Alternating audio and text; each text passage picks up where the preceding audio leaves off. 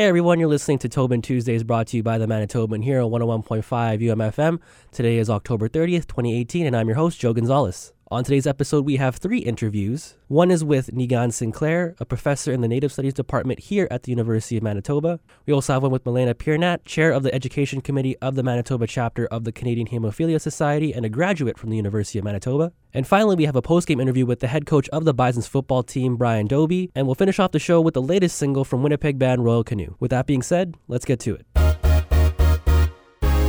Back in 2017, CBC published an article where a publishing company, the Popular Book Company Canada, based in Richmond Hill, Ontario, was accused of whitewashing Indigenous history in the social studies section of their book, the Complete Canadian Curriculum 3. Among some of the passages in the book were, quote, When the European settlers arrived, they needed land to live on. The First Nations peoples agreed to move to different areas to make room for the new settlements, end quote.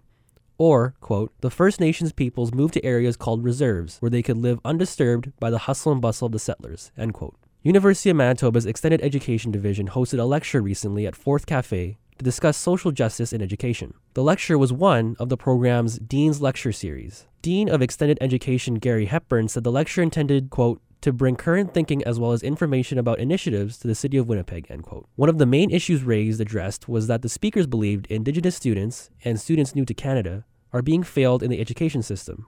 They often cannot see themselves within the education system because of the educational material being presented. Niigaan Sinclair, a professor in the Native Studies Department here at the U of M, was one of the speakers at the lecture. He noted that, quote, the biggest challenge that we face within our community is that education has been the most brutal, violent, coercive, and assimilative tool for indigenous peoples, end quote. But he also suggested the idea that education can be a primary tool for social change as well. Quote, Education for social justice, to me, is doing what the education system should actually be doing, which is offering young people visions of who they are. End quote. Our news reporter, Shauna Matthews, quickly spoke with Professor Sinclair to talk about the barriers in place for Indigenous people in education, what can be done to foster more understanding for non Indigenous students, and the initiatives at the university level that can be taken to also help foster understanding of the Indigenous experience. I mean, there's lots of barriers that divide people. It all depends on, you know, a whole host of contexts and spaces and so on. I mean, we still have much, larger work, you know, much bigger things that we still have yet to just to accomplish, like um, just understanding fundamentally what it means to be Canadian, for example, right? So a lot of the things we spoke, about here, or you go to a social studies class, and it used to be Native people had four pages at the start, and then they disappeared. Now we have ten pages, but we still have 450 pages that are still absent of Indigenous people. So, I mean, there's still lots of work to do to be able to encapsulate engage. Oh, thank you, thank you. And you know, to talk about what it means to be a responsible citizen, you know, to engage and to be critically and critically aware of who we are and what does it mean to live together meaningfully. Like, what does it still mean when we have you know a huge land issue in our country where we have 99% of the land, which is you know some of it's stolen, taken, obtained, whatever we call it, and then Indigenous peoples are left with small scraps of that. What are we going to do with that relationship? How are we going to deal with colonialism, like existing colonialism? Reconciliation is is only uh, a word if it carries no action and change. There's there's good events out there. Orange Shirt Day is, comes to mind. Uh, um, you know, uh, events that schools do all the time, classes, spaces, but it's only yet the, uh, the it's only we're only at a very early stage in terms of understanding that it doesn't involve just the day; it's the actual the entirety of the system. Um, and then maybe we can begin to have a conversation what it means to have a relationship or to be treating people. It's nice to say we're treating people, but then we go back to the same relationship that we had 10 minutes before that, which was, you know, 99.9% of the land, 0.1% of the land, um, massive poverty, lion's share of poverty with indigenous people, et cetera, et cetera, over incarceration, you know, indigenous men, women, et cetera, et cetera, child welfare system, you know. Like when those are all still in place, it doesn't matter how many treaty acknowledgements we do. It doesn't matter how many shirts things we do. When that, that, those are just the days that facilitate the conversations to talk about things like power, to talk about change, and how we actually implement those change. Universities open, opening them up to broader ways of understanding their relationship with community. It's not just about taking classes. Universities have pivotal roles to play in communities with archiving, with supporting knowledge, recognizing knowledge. Uh, there's a whole host of different ways that universities have in which they have uh, marking knowledge, demarcating knowledge, and then disseminating it.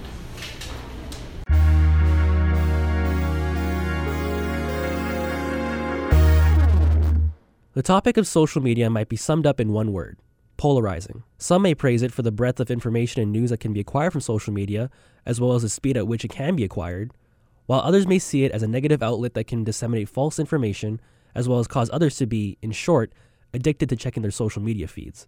On October 26th, Milena Piernat, chair of the Education Committee of the Manitoba chapter of the Canadian Hemophilia Society and a graduate from the University of Manitoba, gave a lecture titled The Benefits of Online Patient Communities, according to a hemophilia mother, as part of the Rady Faculty of Health Sciences Bold Ideas Colloquium series. Her lecture was about the role that social media can play in supporting and educating the patients, caregivers, and family members of people with hemophilia and other bleeding disorders. Milena, as the title of the lecture would suggest, is a mother to a son who is a hemophiliac. She founded the Facebook group Hemophiliac Mother, which acts as a virtual support space for patients and families of people with hemophilia and other bleeding disorders from around the world. Our news reporter, David Zarangi, spoke with Milena to discuss her role in the field of hemophilia research and support and her experience with running Hemophiliac Mother. Yes, uh, I am. Uh, I am kind of uh, uh almost full-time volunteer for the Canadian Hemophilia Society. I'm vice wow. president of uh, Hemophilia Society of Manitoba, and also. Uh, what, what, what I do, there are a few uh, things that I'm passionate about. One is uh, issue about women with bleeding disorders uh, that have a problem to access to care, right. and uh, there's a lot of women that are undiagnosed. So this is something that I am advocating for um, for the for, for the women's clinic, right. and uh, so that they can access clinic and uh, have a. Uh, th- that's something that interests me a lot. And uh, the other thing is Facebook group Hemophilia Mother yeah. that I founded in. Um, seven years ago, and uh, it started as a small group, uh, Canadian kind of group of around 30 people, right? Yeah.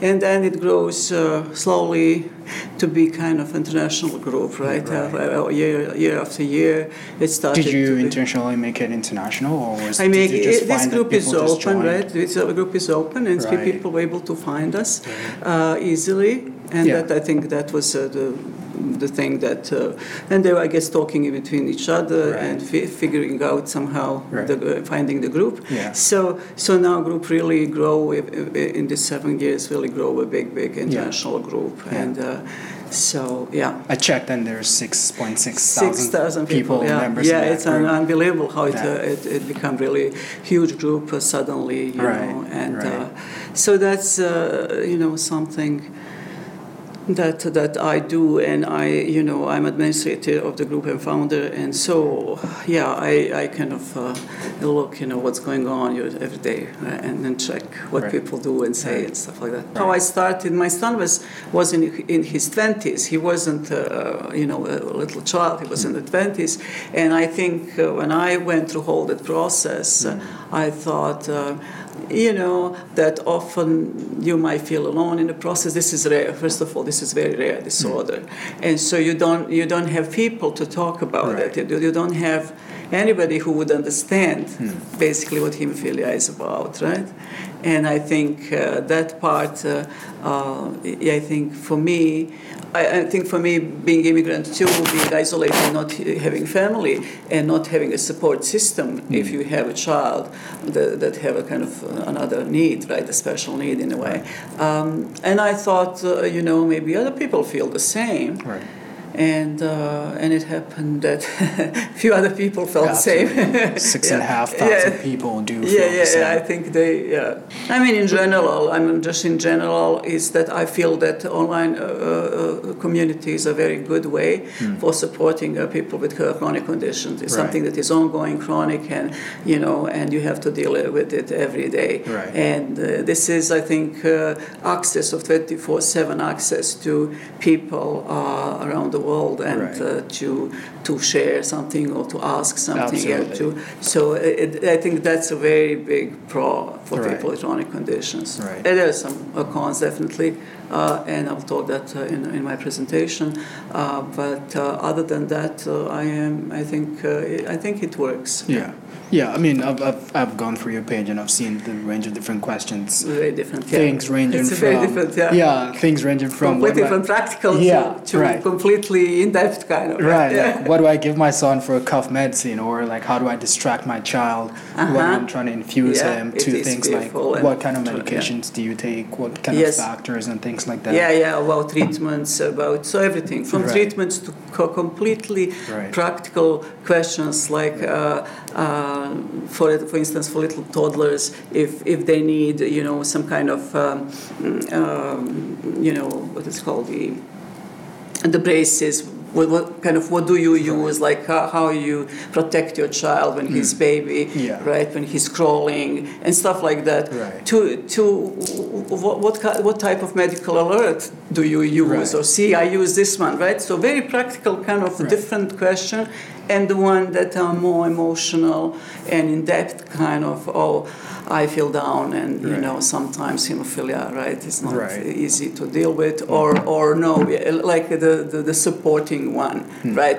You know, we are strong, we can do this, Hmm. Yeah. right? Like motivational Right. one, number one, right? It's so it's a, it's a mix of everything right. all different questions. right? Yeah. That's my job, and I'm not going to do everything, everything right, uh, of course, because it's hard 24/7 to Hmm. Right. us uh, to look at uh, all, all questions. Whenever I, I uh, have time and I'll look at these questions, uh, if I see something like that, that I I think it's kind of it can be tricky. It can be something that is maybe somebody's you know saying something that's maybe not right, right? Uh, I, I usually post. Okay. You know, so I post. Um, I post, uh, for instance, where you can find pamphlets. When I see somebody's asking for a pamphlet or something, some kind of educational information. So any educational information. You know, if, if I see something like that, and, and I have something to to to pull, like some kind of uh, a journal article or anything like that, and then I pull that and for them to have that information so they can uh, read about it. That's what I do, Right, right. Um, I don't necessarily, I don't necessarily interfere. Uh, that's what I learned. I don't interfere with the with the conversation, the, uh, and I don't want to interfere with the conversation in the group because I feel that that's why it's open and that's why it's. Uh, there for people to explore Right. kind of between themselves. I don't want to be controlling kind right, of, right? right. Unless, of But at the same time, I'm looking into whatever I can uh, to give the information, right? Yeah. Any information I think, think it's lacking, I will give, and I'm, I'm, I'm trying and I'm figuring out, out now. I'm, I I think I will find, figure out some, some, some kind of system where I will, you know, post regularly the information, right? Right. Which I see it's most obvious that uh, it's very often asked questions, kind of, right? Right, right. Yeah. It was super spooky Saturday for the University of Manitoba Bisons this past Saturday, as the football team, the volleyball teams, and the women's hockey team were all scheduled to play at home on a Halloween themed day. Both the men's and women's volleyball teams won their home openers against the MacEwan Griffins, and the women's hockey team kept it going and won their game against the Mount Royal Cougars. Perhaps the biggest story of the day, however, involved the football team. Facing the UBC Thunderbirds, the Bisons needed to win by 10 or more to avoid meeting up with the powerhouse University of Calgary Dinos in the first round of the Hardy Cup playoffs. It looked as if their hopes would come to fruition, as they took a 31 13 lead going into halftime. Those hopes were soon dashed, as a thunderous comeback by UBC had the Bisons walking off the field with a 38 34 loss and a first round playoff date with the Dinos. Here's the post game interview with head coach Brian Dobie to give his thoughts on the game, as well as looking toward the upcoming matchup against the Dinos. You know, kind of my fear um, now that it's all over, my fear, I think, was that we would be thinking about that we have to win this game. We have to win it by 10, and we have to. And I wanted to. So the theme was was about the first quarter. Like the theme was come out of the gates hard, come out of the gates fast, win your early reps, be physical, run, fly around. Don't take a penalty. You know, be smart. Like all the things that ideally you want a team to play. But just do that now. Just worry about the first quarter. And, and that's all we talked about, really. So, um, you know, then at halftime I thought, well, that's brilliant. So we'll talk about it again. you know, let's come out of the gates the same way. It didn't quite turn out the same way.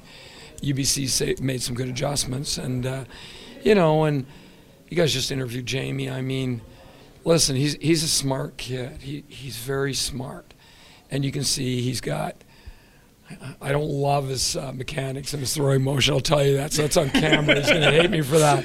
I'm not in love with his mechanics, but he throws a really tight spiral. He throws a hard ball, and uh, he can get the job done his way. But he's a smart kid, and uh, but he still got thrown to the, the wolves. Like that's just, you know, he was very eloquent and very what's the word I'm looking for? Respectful and, and you know, and, and just laying it out for you guys in his interview.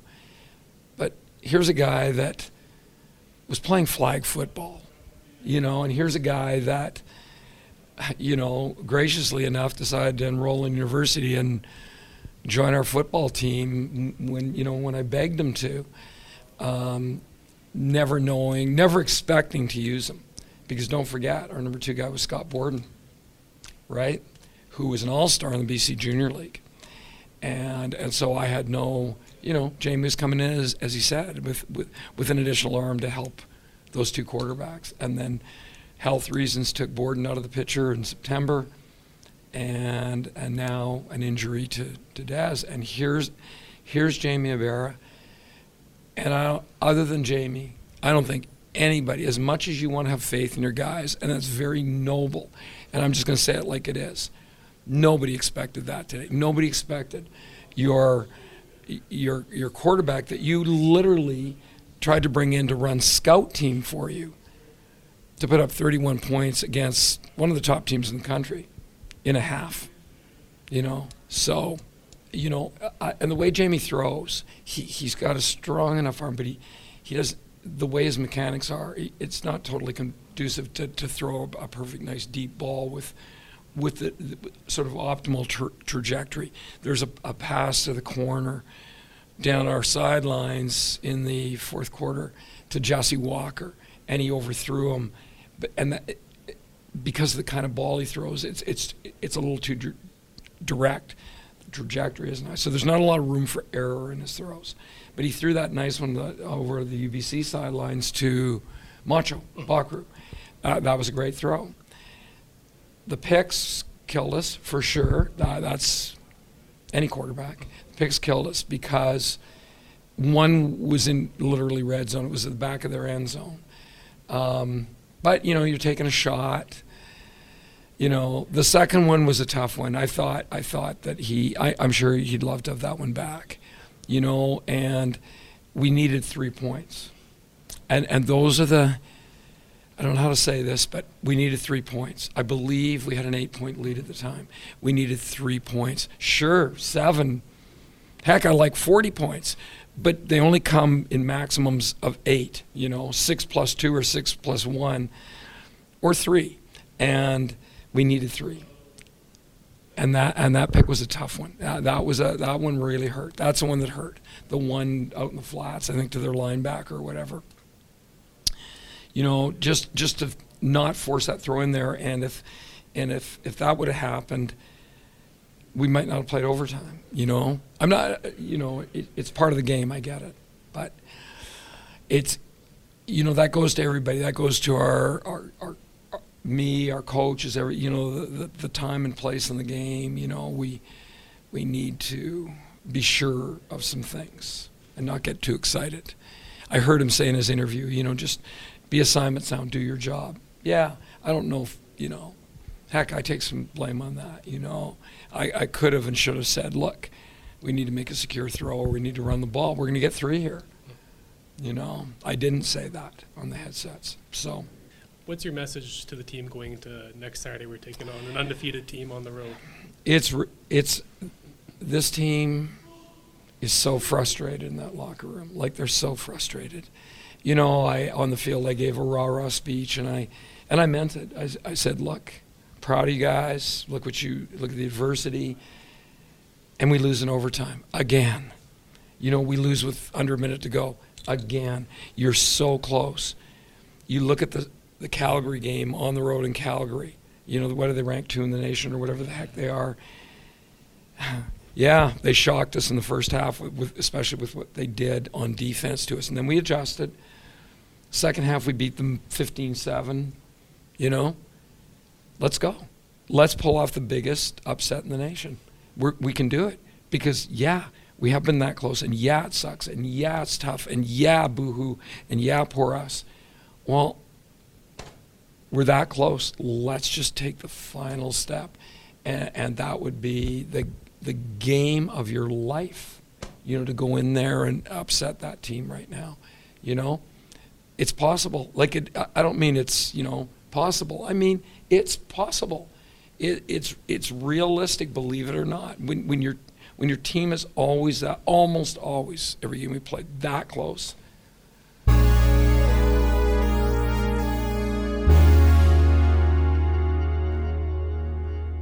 And that should do it for today's episode of Toban Tuesdays, brought to you by the Manitoban Hero 101.5 UMFM. The interviews that you heard today were provided by Shauna Matthews, David Zarangi, and Jason Pajak. The intro and transition music were produced by Kenny Ingram, and the entire episode was produced and hosted by me, Joe Gonzalez. Just a reminder that all interviews and stories you heard today are available in this week's issue of the Manitoban, available on newsstands tomorrow. As well as a big announcement, we are officially on Apple Podcasts and Spotify, so if you search for Toban Tuesdays on those respective apps, you'll be able to find us and catch up on old episodes, as well as subscribe so you may never miss a future one. We're going to finish off the show with a new track titled Peep This from Winnipeg band Royal Canoe.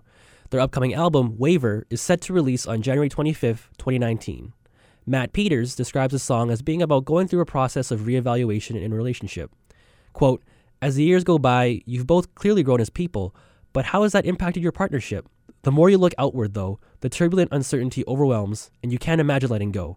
You find yourself awash in desperate energy as you realize how much you depend on each other to stay afloat. End quote. On behalf of the Manitoban, we thank you for listening today. We hope you'll enjoy this track, and we also hope that you'll join us next week. Peace.